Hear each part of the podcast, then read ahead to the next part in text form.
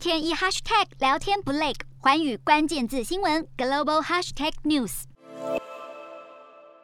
你有失眠的困扰吗？在现代社会越发匆忙的节奏下，许多人往往夜不成眠。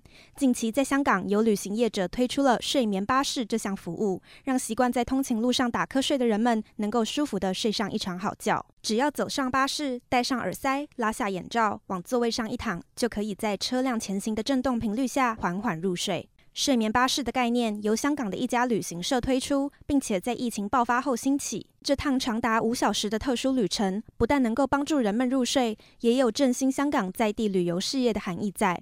乘坐一次的票价根据座位不同，大约介于台币四百多到三千多元之间。虽然有医生表示，人们会在通勤路上睡着，很可能是睡眠障碍的警讯，并不是一个好现象。但睡眠巴士在首航当天，座位很快被抢购一空。看来，愿意花一笔钱在交通工具上入睡，依然大有人在。